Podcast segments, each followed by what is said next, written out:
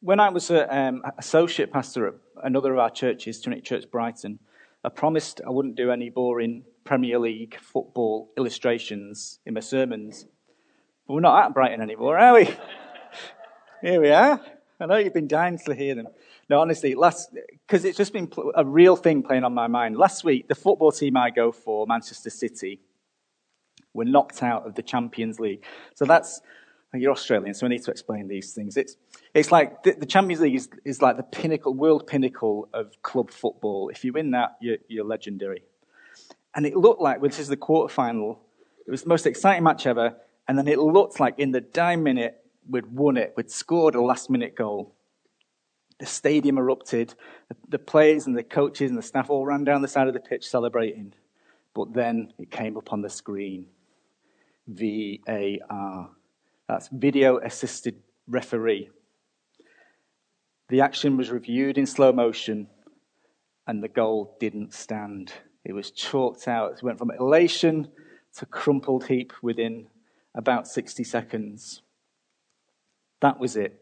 Champions League dream over for another year. But you know what? I found myself, instead of just thinking, oh, and avoiding it, I found myself searching out replays of it and, and interviews about it and commentaries and podcasts. And why? Well, I think it's because I wanted so much for them to win, and they were so very close that I'm searching for some extraordinary occurrence to change reality. For somehow what's happened to be overruled by sheer will that it was different. But of course it isn't. The loss stands. There's no more reviews, no more appeals. The final whistle has blown. And life's like that, isn't it? We've all got lots of things in life that we wish had gone differently where we'd love to change the outcome, but we can't take back those words we said. We can't retake that decision we made. We can't go back and have another go. And so we're stuck with the consequences. And for some, that leads to feeling guilt and regret. For others, a sort of prideful standing tall and insisting no regrets no regrets as the fallout and pain from all our actions pile up around us. And in the end, even the best lived life, however extraordinary, however worthy the life that precedes it, death comes listening to no appeal, showing no mercy. It doesn't seem quite right, does it? We want it to be different, but it can't be. Or can it? See, today we're looking at the extraordinary life Jesus received life after death. We'll see it through the eyes of ordinary witnesses experiencing an extraordinary event, meeting the risen Jesus. If you don't have a background of faith, the chances are you've discounted the possibility of Jesus being raised from the dead, because that kind of thing just doesn't happen, right? And it's normal in our society to reason, well, miracles can't be tested or reproduced by scientific method, therefore they can't exist. But that assumes something about science that it can measure everything that is possible, that it defines what is possible, which in itself is untestable. That's an unscientific assertion. So all I ask is that you listen to the eyewitness accounts and ask yourself if Jesus really did rise from the dead, what would an eyewitness account of finding that out look like?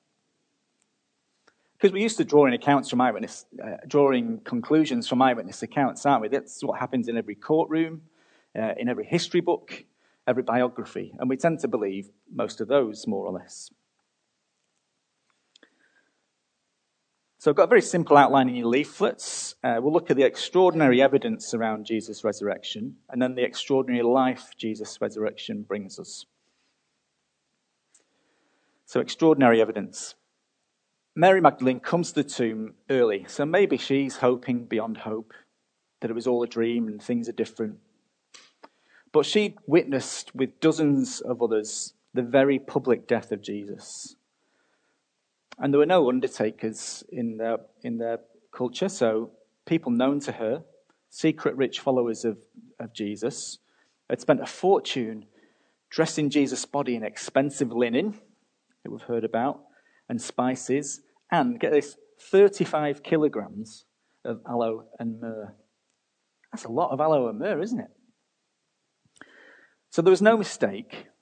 Her beloved Jesus, who had given her a new life, was definitely dead.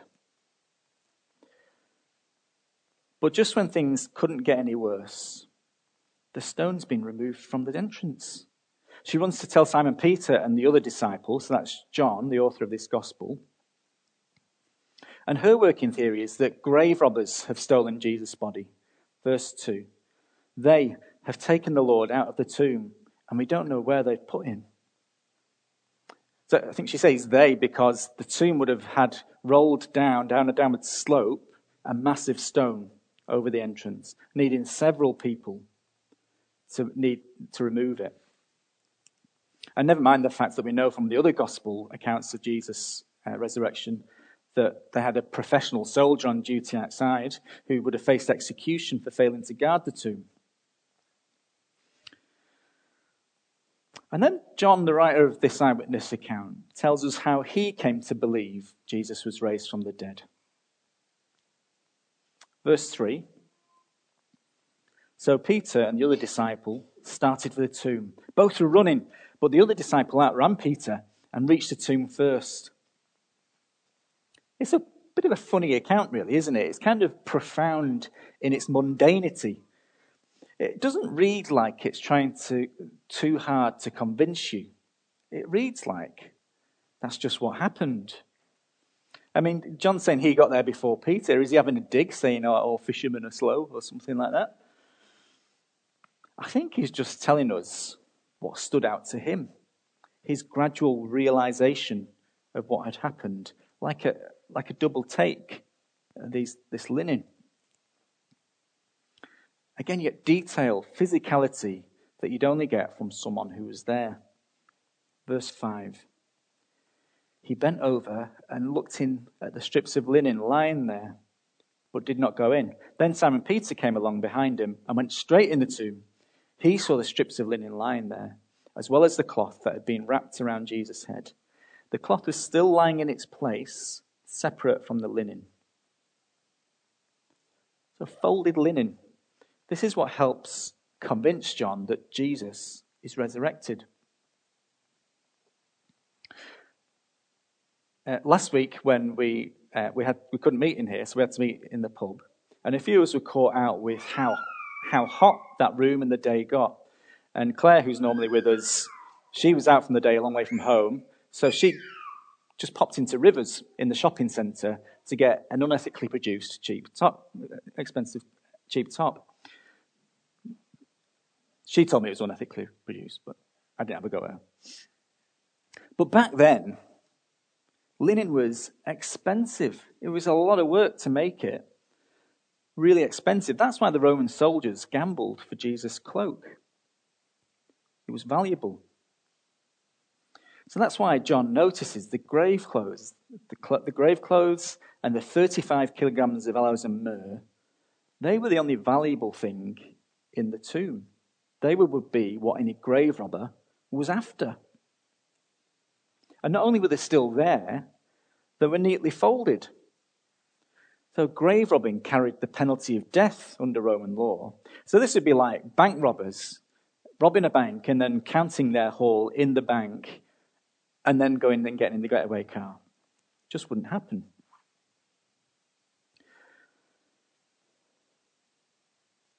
Maybe John looking at this linen, has got in mind what Jesus had said to them in their final meal together.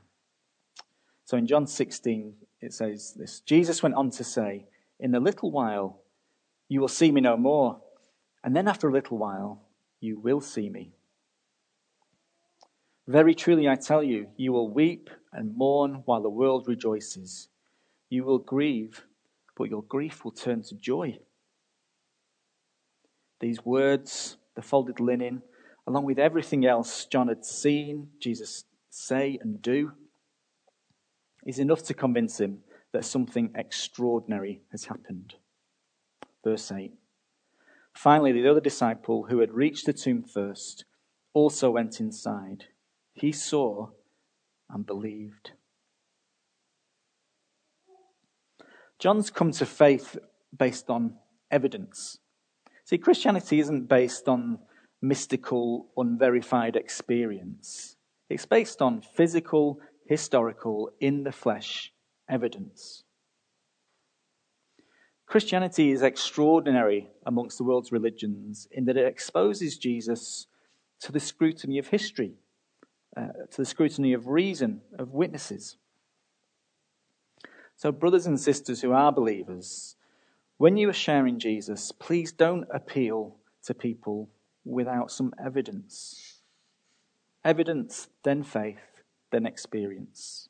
That's the order. Because ours is a reasoned faith grounded in history. Share your experience by all means, but not at the expense of sharing the gospel.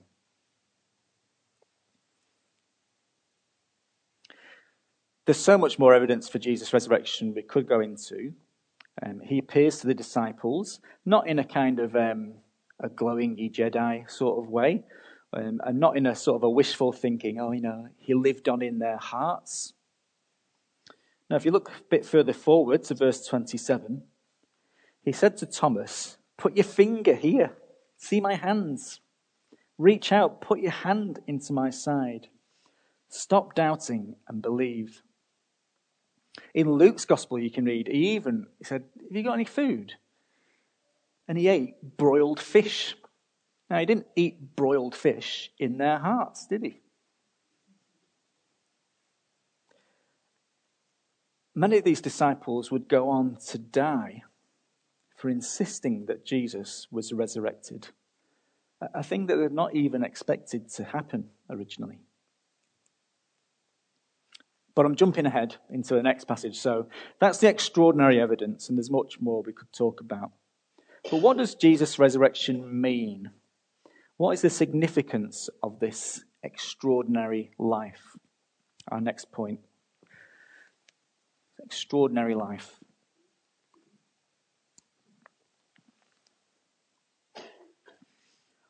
Uh, Mary has a nosy in the tomb as well, and she gets to meet a pair of angels. Uh, but you get this contrast. Got, she's just met a pair of angels. That's like, whoa.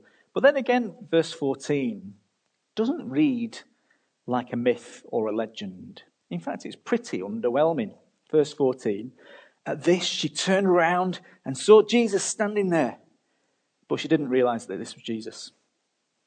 Massive anticlimax. She thinks it's a gardener.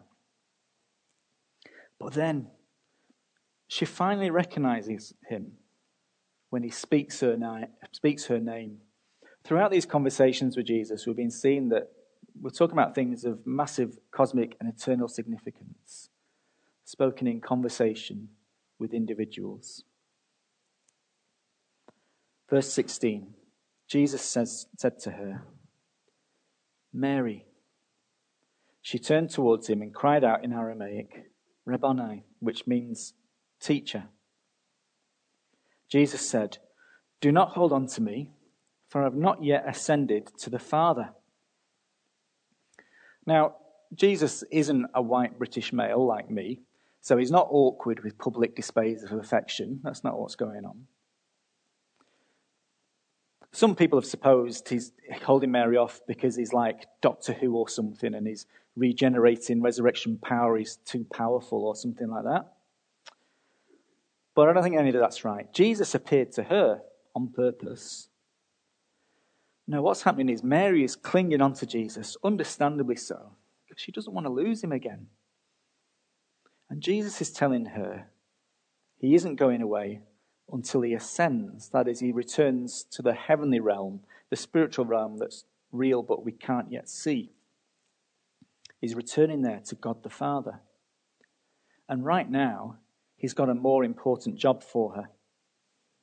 Verse 17 Go instead to my brothers and tell them, I am ascending to my Father and your Father, to my God and your God. My Father and your Father, my God and your God. It's a really short message, but it's one which would have reminded the disciples all that he'd said to them in their last meal together. And I recommend you go back and read chapters 14 to 17, because this one phrase is bringing to mind all of those three chapters.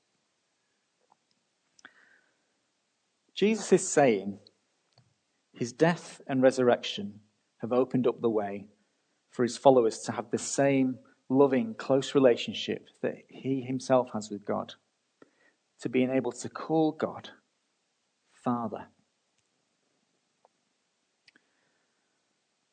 Got two P's to help us understand the significance of Jesus' resurrection proof and power. So, first of all, proof. Jesus' resurrection is proof that his death on the cross worked. It shows that his sacrifice was acceptable to God, that it was enough to do the job of taking, of paying for our sins, taking the punishment for sins that we deserve. If it were not, Jesus would have remained dead. As I said, we all have our regrets. We all have our consequences of our sin to cope with in the here and now. We've all got our rebellion against God in different ways. But we don't have to hold on to the guilt of our sin anymore. We can know forgiveness for our sin in the here and now, forgiveness that lasts eternity. And it's ours by grace, not through anything we've done. It's a free gift from God.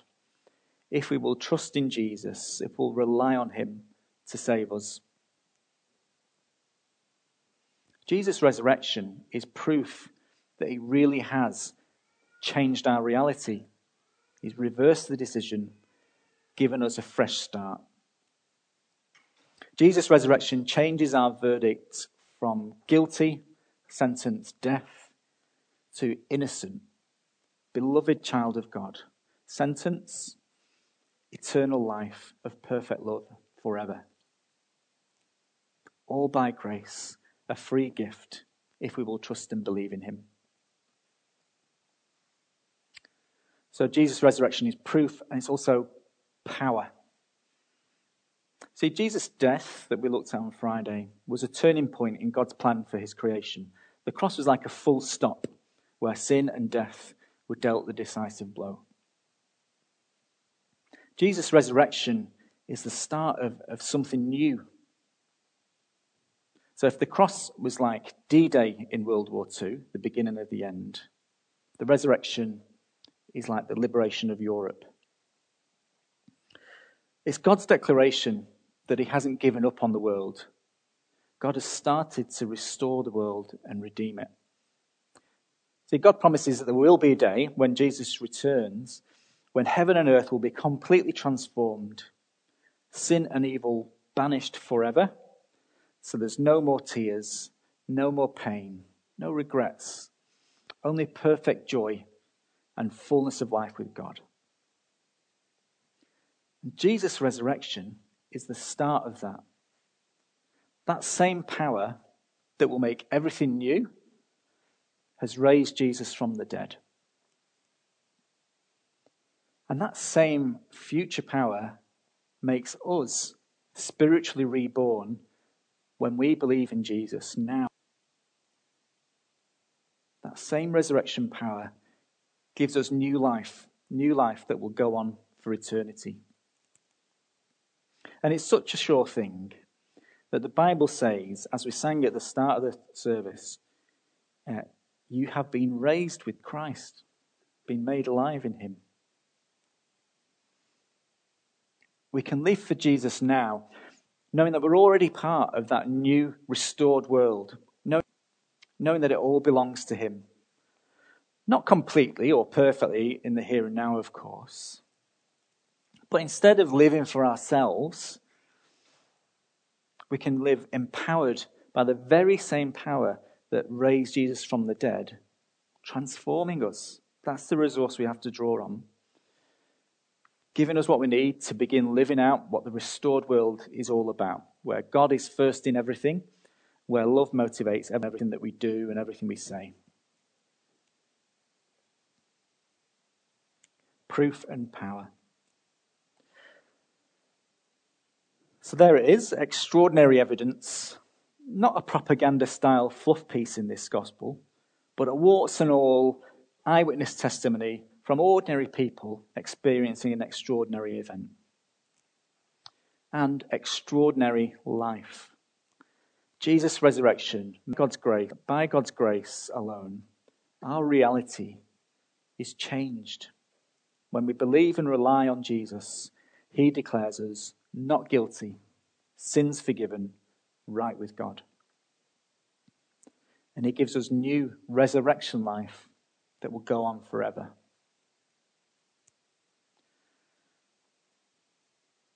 But once we test this extraordinary evidence, it's ever tests us, tests us, isn't it? Do you want to live with the reality that Jesus is resurrected, alive now, to trust in him and make him what your life is all about? Or do you want to reject him? See, if Jesus is resurrected, that means he is who he claims to be God the Son, through, through who and for who all creation was made. And on his death on the cross, he's just defeated the remnants of opposition to him. Um, Dutch theologian and former Prime Minister Abraham Kuyper put it like this. I'm sorry I've not said his name right in Dutch. There is not a square inch in the whole domain of our human existence over which Christ, who is sovereign over all, come up, yeah, who is sovereign over all, does not cry, mine. Jesus has all authority over everything in heaven and earth.